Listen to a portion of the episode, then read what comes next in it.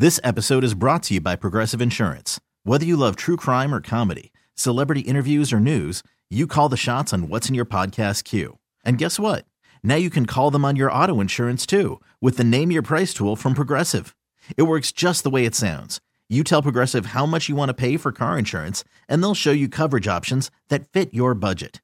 Get your quote today at progressive.com to join the over 28 million drivers who trust Progressive. Progressive Casualty Insurance Company and Affiliates. Price and coverage match limited by state law. Presented by T Mobile, the official wireless partner of Audacy Sports. With an awesome network and great savings, there's never been a better time to join T Mobile. Visit your neighborhood store to make the switch today. There's a high fly ball from KMOX Sports. That's hit deep to left field, and it's on Goddard. Big Welcome to the Meyer Jensen Sports on a Sunday morning. And the driving jam time. And the Billikens win this one. Meyer Jensen, a personal injury law firm, because sometimes the gloves have to come off. MeyerJensen.com. Comeback pattern caught. Touchdown, Kansas City. Now, sports on a Sunday morning on America's Sports Voice, KMOX. Here we go. Hour number two here on KMOX. by Claiborne in this morning. We had a fun hour with visiting with Bernie Federko, Chris May, and Katie Woo of The Athletic. This hour, we'll have a chance to talk with Howard Richards of the University of Missouri broadcast team and also Missouri Sports Hall of Famer, and John Mozeliak, president of the St. Louis Cardinals, as far as the baseball operations are concerned. So we'll have a chance to visit with them. We'll talk some college football as well. Interesting, interesting items taking place in the world of college football. And we'll talk some pro football also. As you look at the schedule, I, I think when you think about the schedule, that Dallas Kansas City game that you'll hear right here on KMOX, uh, 325 is scheduled start time. That that's going to be a scuffle there. I mean, those are two teams that I think are trying to really create some distance between themselves and everyone else. Pittsburgh, they will be in Los Angeles to take on the Chargers tonight. That'll be an interesting game also. But other than that, when you look at the schedule, you say, ah, Baltimore. And then Baltimore just announced that Lamar Jackson will not play. They're in Chicago, so now all of a sudden the Bears have a chance. Cleveland is just trying to make sure they don't become the first victim of the Detroit Lions, as the Lions are still looking for their first victory of the season. Houston and Tennessee, ah, that could be interesting in, to a point. Minnesota's a Green Bay, that's always fun. Miami and the New York Jets. You probably only follow that one unless you have somebody on a fantasy team or you have family members that are playing in that game. That that game has no real issues. New Orleans is at Philadelphia. New Orleans doesn't have a quarterback. Philadelphia is trying to figure out a few things along the way, so we'll see how that unfolds. Washington at Carolina. Washington football team will take on Carolina with uh, Cam Newton making his home debut. That should be a lot of fun. I know the fans are going to be excited about that. Jacksonville is hosting the San Francisco 49ers, and the 49ers are just trying to make sure they're not the third Jacksonville victory of the year. Cincinnati's in Vegas. I don't know what to say about Cincinnati. Just when I was about to buy in on them, they they laid an egg or two. And then again, you don't know what you're going to get with Vegas. I already mentioned Kansas City hosting the Dallas Cowboys. Arizona, uh, it's going to be a game time decision about Kyler Murray they're going to face the Seattle Seahawks, who are going no place fast, in my opinion. As I mentioned, we've got the Raiders. I'm sorry, the uh, Chargers hosting the Pittsburgh Steelers tonight. Monday Night Football, it'll be the New York Giants in Tampa to take on the Buccaneers. So there you have a little bit of that schedule that's going to unfold. We're going to take another break. We'll come back on later in the show and talk some college football because I think the best receiver in the country is from St. Louis, Missouri. And I'll tell you about that a little later, along with who I think might have moved to the front of the class on the Heisman Trophy watch, and a few other things going on. We'll have that discussion coming up in just a bit, but we're going to talk with Howard Richards when we come back on KMOX. There's a high fly ball. Welcome back to the Meyer Jensen Sports on a Sunday morning. And it's on Goddard. Big fly, Nolan Arenado. Meyer Jensen, a personal injury law firm, because sometimes the gloves have to come off. MeyerJensen.com. And the Billikens win this one. Touchdown, Kansas City. On America's Sports Voice, KMOX.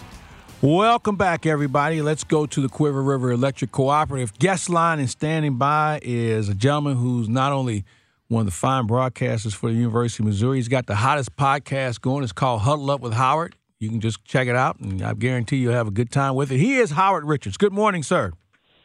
Good morning, my friend. How are you today? I'm doing well. I, I think I'm doing almost as well as you are, considering how the game ended yesterday, where Missouri not only won in dramatic fashion, but they found themselves punching a ticket to perhaps be part of postseason play with a bowl game. You know, this this team, uh, I have to say, I'm really proud of what they've been uh, what they've been able to accomplish, uh, especially late the season. You know, they were much maligned uh, defensive team and uh, didn't seem to be able to stop anyone uh, on that side of the ball. But they had a little bit of a breakthrough when they played Georgia. Um, and uh, last week against South Carolina, uh, a lot of those lessons that they, that they learned against the number one team in the nation seemed to carry over. Played a solid ball game defensively uh, against the Gamecocks, and yesterday against Florida, a really good offensive team and a team with a, a lot of talent that unfortunately just hadn't seemed to be able to um, get together and had been trending downward. You know, they played a whale of a defensive game. Um, and, you know, Eli, I think, you know, he, he quieted a lot of critics uh, in a, a lot of different areas um, and, and, has, as you mentioned, punched his ticket to a bowl game. And um, he made a promise to center Mike Maietti, who returned for his sixth season, uh, the transfer in from, from Rutgers, and he's the leader of the offensive line group. Uh, he made a promise that if you return uh, to the Missouri Tigers in 2021, I promise you that we'll make a bowl game. And uh, Eli made good on that promise, and you know, couldn't be happier for him, couldn't be happier for this team, and uh, couldn't be happier for Mike Maietti. You know, you mentioned the Georgia game. I thought Missouri beat themselves more than Georgia beat them. Uh, now you could say, well, the Georgia's talent forced them to make mistakes, and, and that could be true.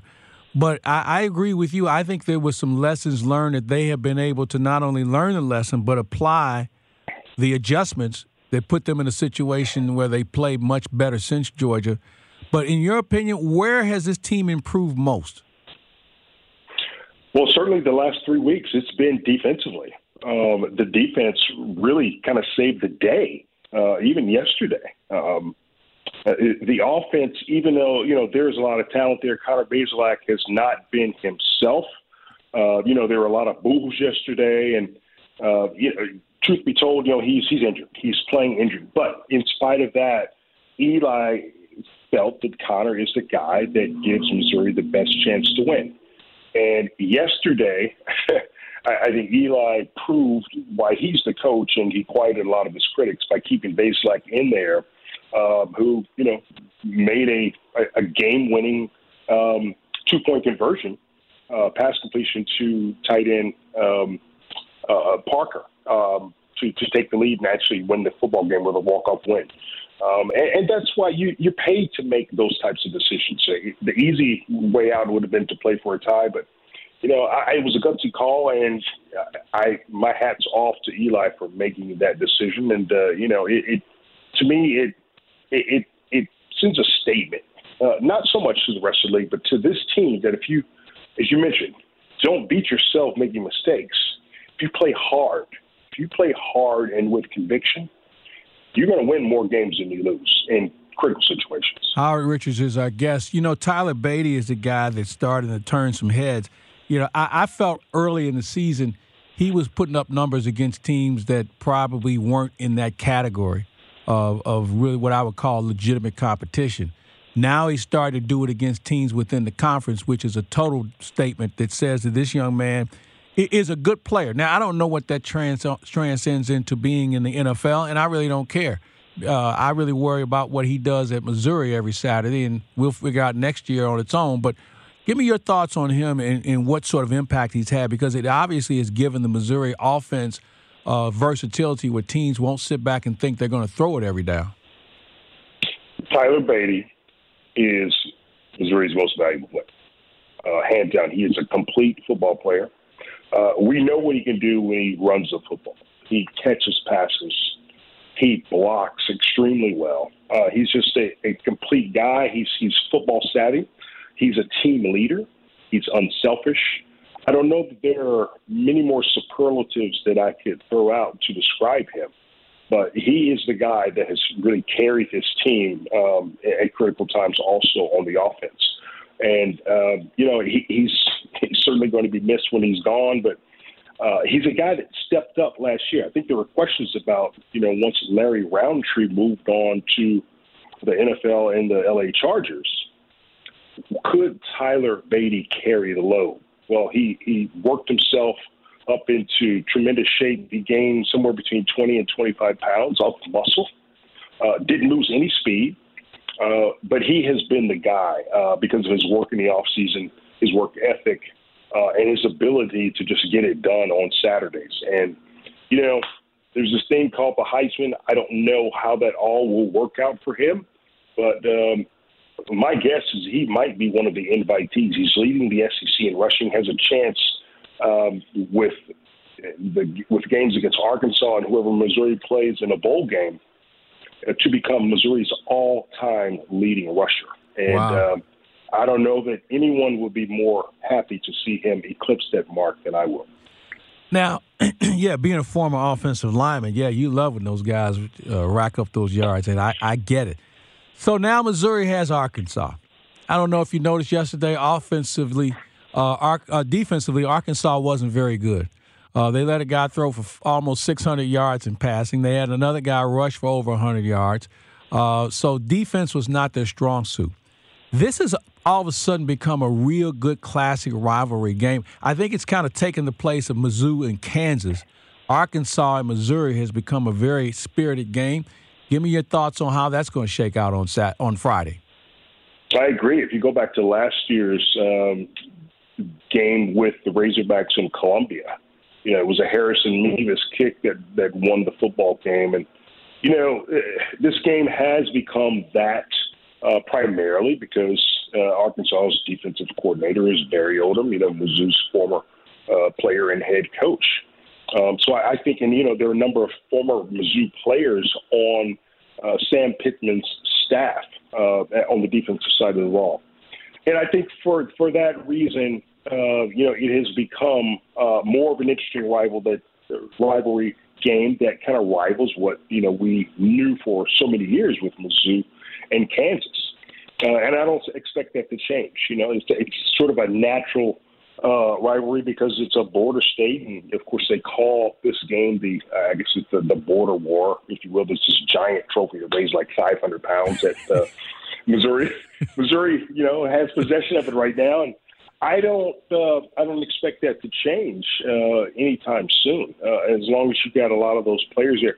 Missouri's coach Eli Drinkwitz hails from Arkansas, so there's a lot of factors that make this game that much more interesting. And you know they've they've they've been relatively close games the last couple of years, and uh, you know this Friday after Thanksgiving, uh, I suspect it will be more of the same. And think about the fact a seven win team gets better invites than a six win team when it comes to bowl games.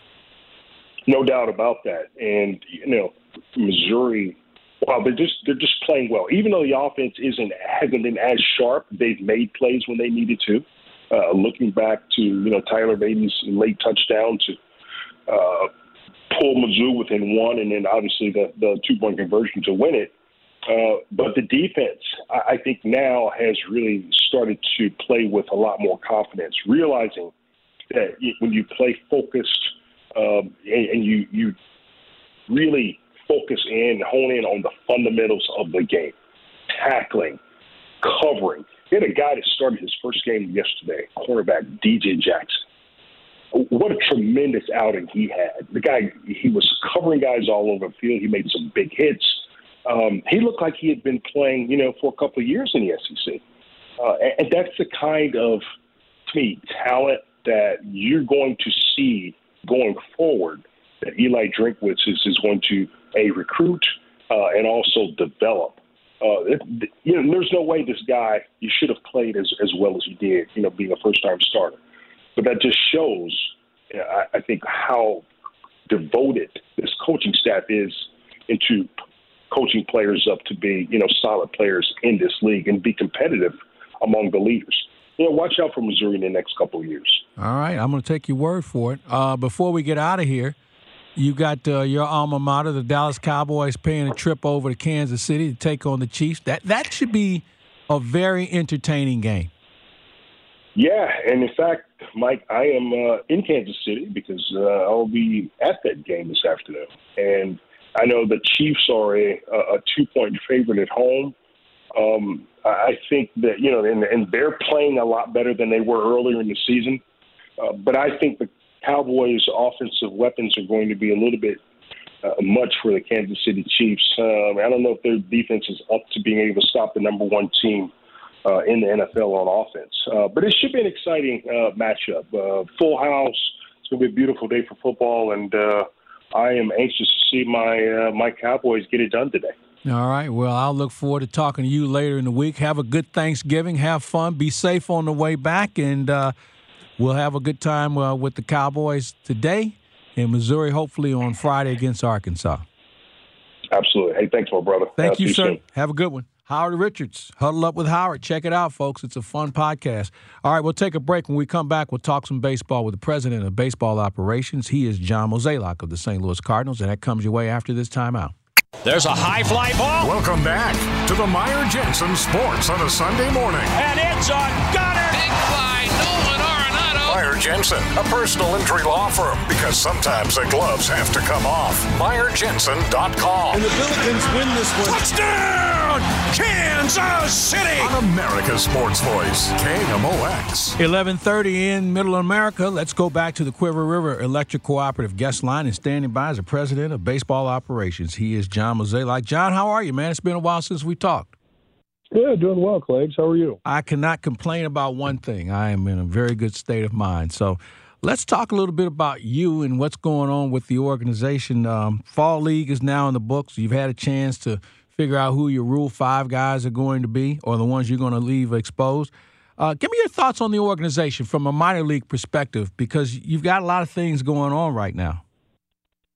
Yeah, I actually feel pretty good about um, our minor league system when you think about how we've always tried to have the strategy of, of a strong pipeline and to have that sort of continuing flow of, of talent, hopefully that can uh, knock on the big league door this year, but ultimately support our goals of trying to be successful. So I think like all of us um, that look at what we have going on in our minor league system right now um, are really thrilled at what we're seeing. So I think the fall league was – perhaps a bit of an exclamation point on what I'm trying to say in the sense of, you know, from an offensive standpoint, those guys really swung the bats. And um, I think uh, you probably saw that even Yepez was named Offensive Player of the Year there. So um, it just really speaks highly of, of what we have going on. And, you know, that's at the upper level. And there's still some things going on that, that some names that, that won't really be on your radar for another year or so. But, you know, overall, the depth of what you're seeing from our offensive side of things is exciting. And,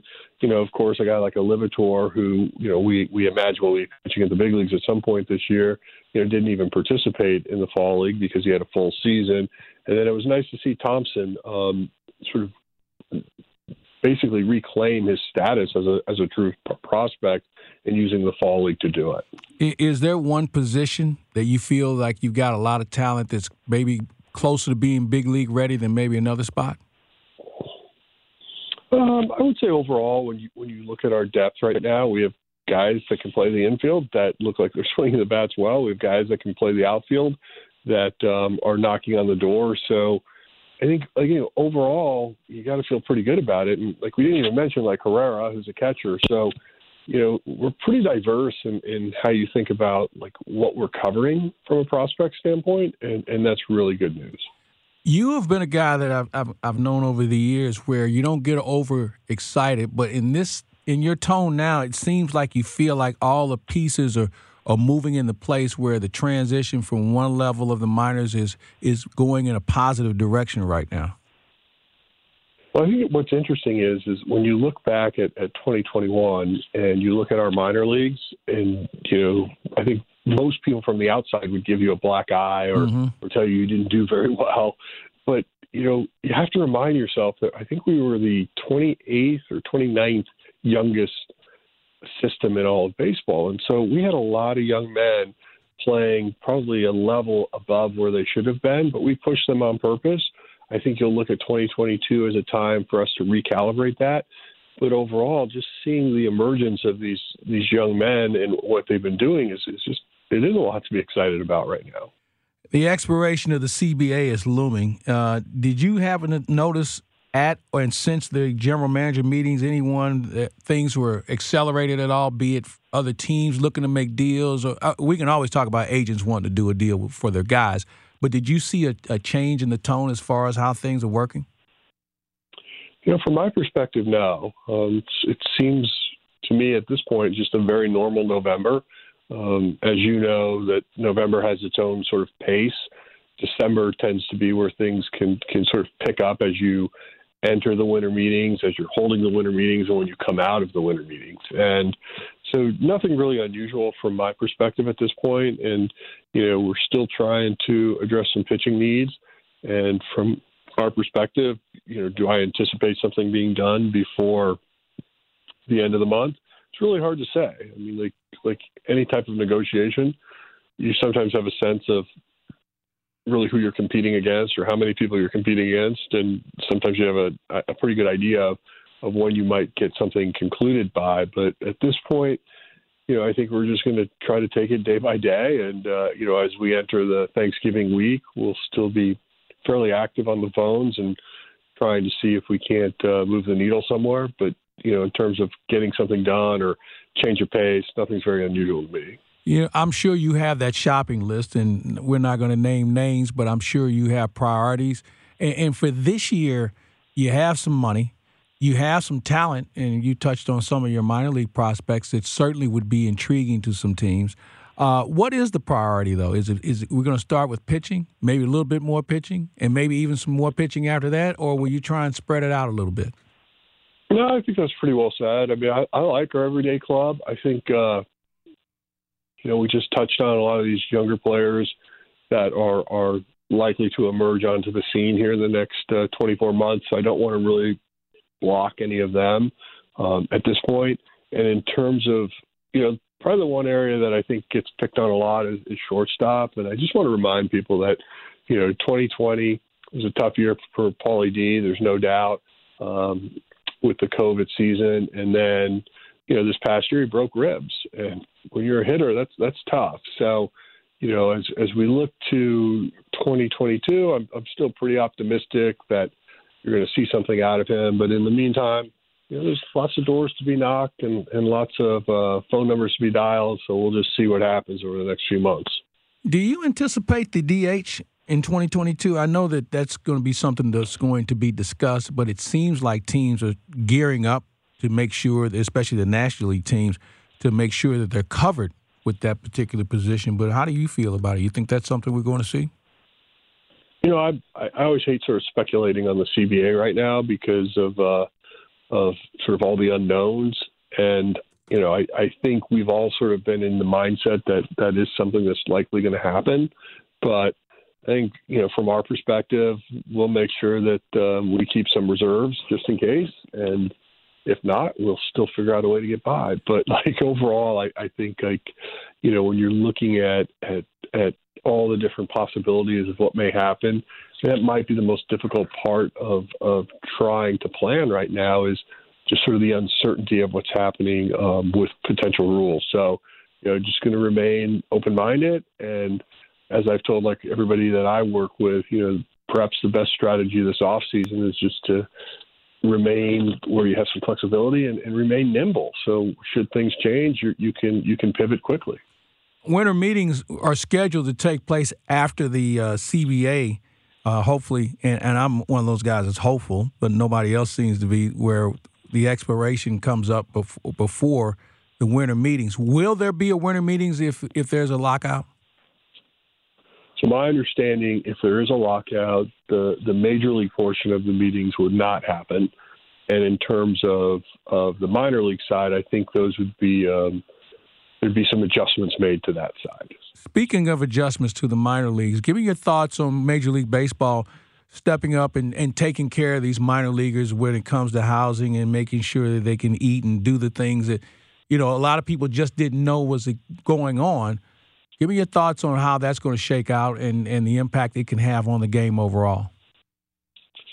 Well, obviously, I think it's it's a it's a positive development for all these young men. It's you know, minor leagues are tough. Uh, it's it's a really hard business. I think a lot of people always like sort of reflect on, well, you know, for the last 30 years, guys have come up and, and, and succeeded. But I think the, the pressure of, of trying to make sure from a dietary standpoint, from a recovery standpoint, has become such an emphasis in, in all of sports. It's something that I think you know, it's become something that we as an industry have to give it real attention. And so now I hope that um, taking some of the stress away from the player in terms of trying to find living space or, or you know, eliminating the uh, seven or eight guys per per um, apartment might be a little more helpful. And of course, you know, anything we can do from a food standpoint, we're going to try to do. I, I just, you know, I would say that's that's something even before the rule changes, we've been actively trying to help out as well because we understand the importance of that. A couple other things for you. Um, your coaching staff is set. Skip Schumaker is going to be part of it, and also Turner Ward. Give me your thoughts on Turner Ward and what you saw in him and why you felt this would be a good match. Well, really, we were looking for the right complement for Jeff. Um, you know, you think about the, the type of coach Jeff Albert is. He's a, he's you know someone that embraces technology, a lot of the the modern analytics that help devise how he thinks about preparation and and really the swing. But we also knew that there was there was a, a little bit of a void in terms of you know a player could go speak to someone that has some experience, who's been there, has done that, and you know Turner Ward is someone that not only played at the big league level but has has coached at at the major league level for many years, and so we just thought having someone with that type of um, experience or street cred, if you will, was was something that made a lot of sense for us moving forward. In a lot of ways, that's why we had identified Skip Schumaker too, because when you look at our coaching staff, with the exception of really Mad Dog and Willie, we don't have a lot of major league experience. But now you you add two men that have not only played for over 10 years each at the at the major league level, but have also coached, and I just think that'll be a great complement for Ollie and really the rest of our coaches. You're on the rules committee. Uh, if there's one thing you'd like to see examined or re-examined, and, and helps make the game better and more efficient, what might it be? You know, I probably would have to say the strike zone. I wasn't prepared for that question, but I think. Wait a minute, uh, Mo is not prepared for a question. You, you're the most prepared guy I know. Come on, man. I, I just hadn't thought about it in terms of like ranking, but I think maybe the strike zone, um, in terms of the ability to really change how that that is called, because I think like if you have the ability to lower it to some extent, you you, you may change sort of the the high fastball, mm-hmm. high spin, which I think in a lot of ways leads to a high strikeout. Mm hmm. Um. Still there? Did we lose Mo? I think we did. We try and reconnect with him if we can. He he was in a bad. So I didn't know throwing him a curveball like that was going to knock him off the air. I would I would have asked him about something else. But in, in any event, uh, if we get him back, fine. Um, some interesting points he makes, but I, I'm anxious to hear because one of the things about the game that you hear a great deal is the pace of it and I know Major League Baseball is, is obviously trying to fix it, but it's one of those situations where when you look at sporting events that take place in this country, seldom do you see a four hour event unless it's something going in overtime or extra. Yeah, you want to give them a call back? Uh, but in baseball, which doesn't have a clock, uh, I think you lose a lot of people. Now, people who really are students of the game and stewards of the game will tell you, well, you know, nobody complains when it's a, a, a game where there's a lot of runs being scored. You're right, they don't. But when you don't have it like that, uh, it, it's it can be very taxing and trying. So, do we have him back on? All right, Mo. I didn't know that curveball I threw you was going to knock you off the air, so it's my apologies. And I didn't hang up on purpose either. I think uh, I, I, I, received a text message which I think uh, bumped us off. But as I was saying, I think the strike zone is probably something that I think could could really change how we think about the current game. Mm-hmm. Um, you know, one of the things that I think baseball would like to see is more balls in play, less strikeouts, and perhaps you know eliminating that that high fastball, lowering the zone a little bit to get more balls in play might be something that uh, I think from a fan standpoint might interest a lot of people. Any new suggestions or ideas on pace of play? We we we experimented with three batter minimum I'm not sure if that's gone over like we thought it would. Anything else in the back of your brain is you'd like to see maybe they consider a little bit more? Well, I think the pitch clock, if you look out mm-hmm. at uh, like the Arizona Fall League, has been using it now for a couple of years, and it's it's certainly um, I think the pace of the game. Even if you go to a AAA game now, it's it's just it is noticeable, and so you know it's working at at those lower levels. So I don't know why you would want to try to see something at the major league level that would uh, maybe help uh, shorten the length of the game, but also create more pace. So um, I'd be in favor of that. All right. Hey, Mo, uh, as always, it's great to visit with you. We thank you for your time. Uh, good hunting in this off season. I'm sure we'll talk again. But more importantly, for you and your family, have a great Thanksgiving and uh, stay safe. Yeah, happy Thanksgiving to you and uh, all the boys there at KMOX and uh, all our fans. So you guys be well. Take care, sir. John Mozeliak, president of baseball operations for the St. Louis Cardinals. All right, when we come back, we'll round out the hour talk a little college football. The rankings are going to change. I've got a Heisman Trophy candidate to suggest, and I think I know who the best receiver in the country is as well. And I'll tell you about that in a little bit more when we return on KMOX. There's a high fly ball. Welcome back to the Meyer Jensen Sports on a Sunday morning. And it's a gunner. Big fly, Nolan Arenado. Meyer Jensen, a personal injury law firm, because sometimes the gloves have to come off. MeyerJensen.com. And the Billikens win this one. Touchdown, Kansas City. On America's Sports Voice, KMOX. Welcome back inside of our final segment here on a Sunday morning, Sports on a Sunday morning. I'm Mike Claiborne, and as I mentioned going into the break, um, I, am not the biggest fan of the Heisman Trophy. Uh, I am not really big on how it's selected. Uh, it's it's become more of a popularity contest than anything else. But I do recognize it as something that people um, hold a standard to. It's been around for a long time, and you know there've been some great players who have won the award.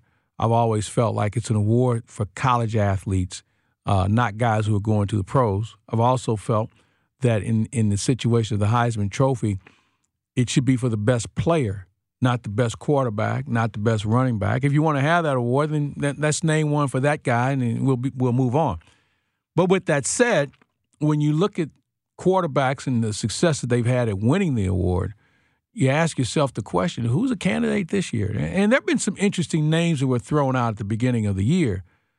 But I'm not sure when you think about a, a player that's playing on a, on a nationally recognized team, is anyone having a better year than Bryce Young right now? I mean, he's thrown for over 3,000 yards. He's thrown for 33 touchdowns. He's only thrown three, I'll say it again, three interceptions. And uh, when you think about his passing skill, I'm sure the University of Arkansas would agree that he's a pretty good passer, considering he threw for 589 yards yesterday. So that's a guy you might want to take into account. He's just a sophomore, so he'll be he'll be back next year.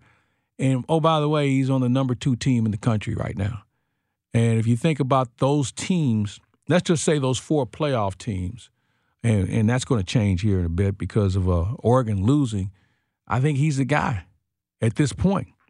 Now, I also mentioned maybe the best receiver in the country is from St. Louis, Missouri and that's Jameson Williamson Williams uh, of Cardinal Ritter. Went to Ohio State, played there for a couple years, and I understand why he may not have got a lot of run. As you look at that bunch of Ohio State rolls out every Saturday, they're pretty good also.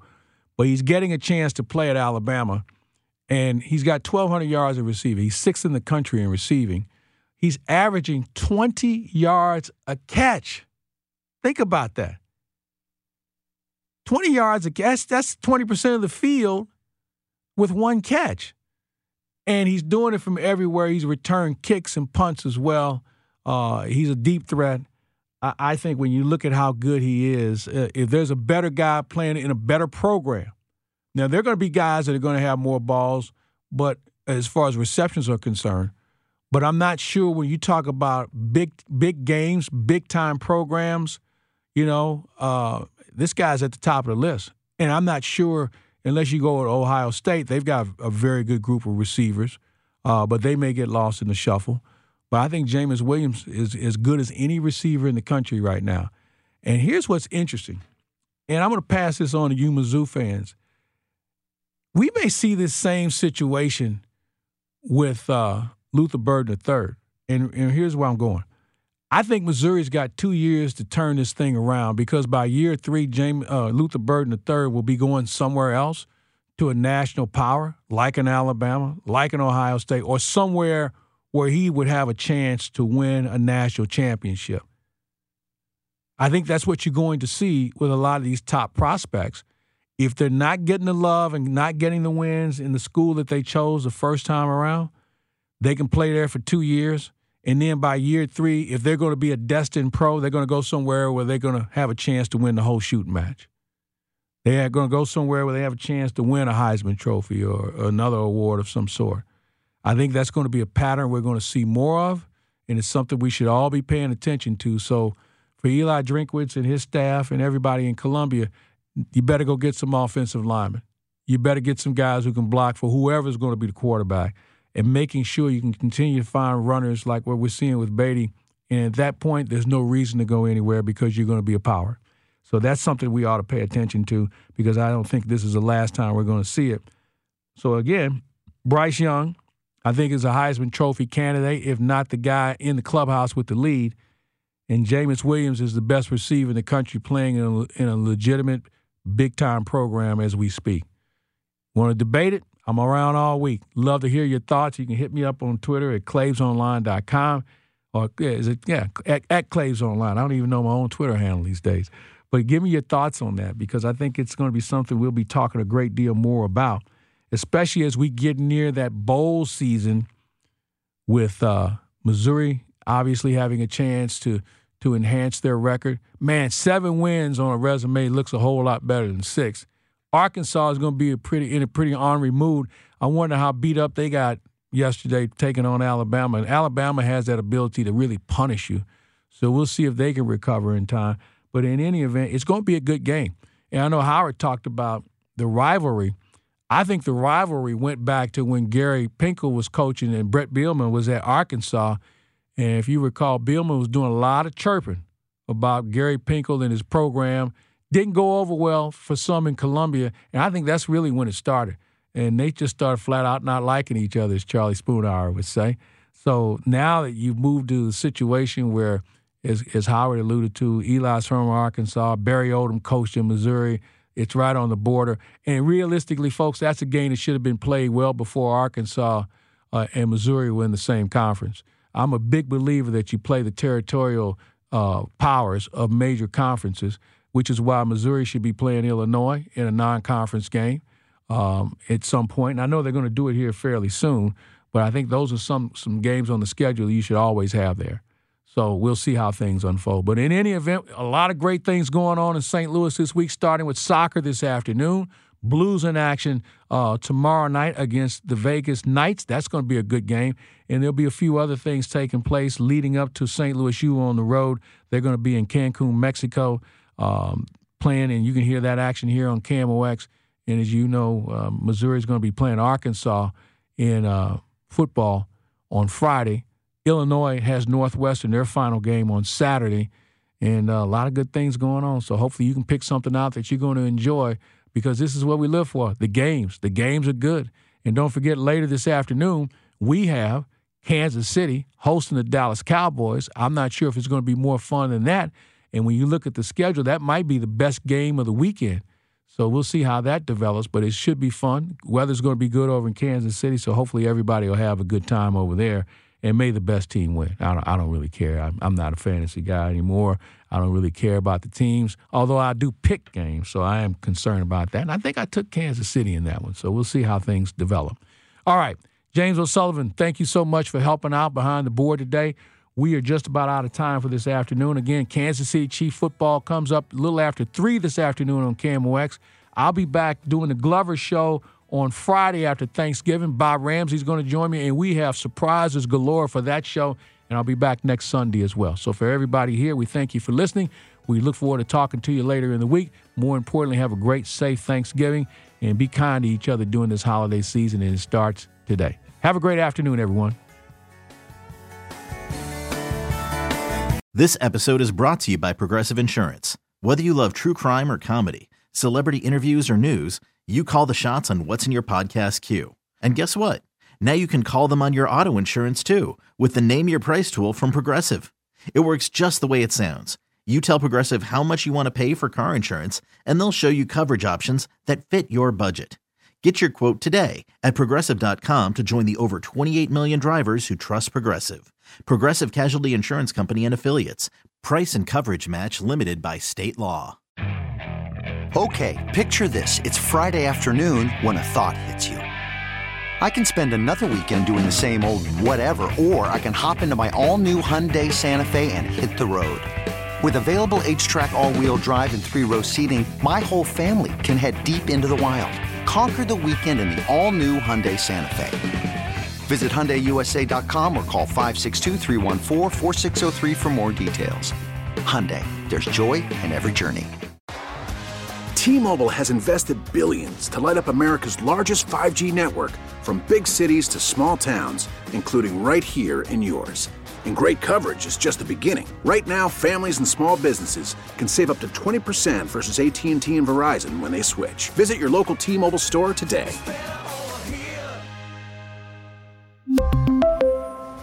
Plan savings with 3 lines of T-Mobile Essentials versus comparable available plans. Plan features and taxes and fees may vary.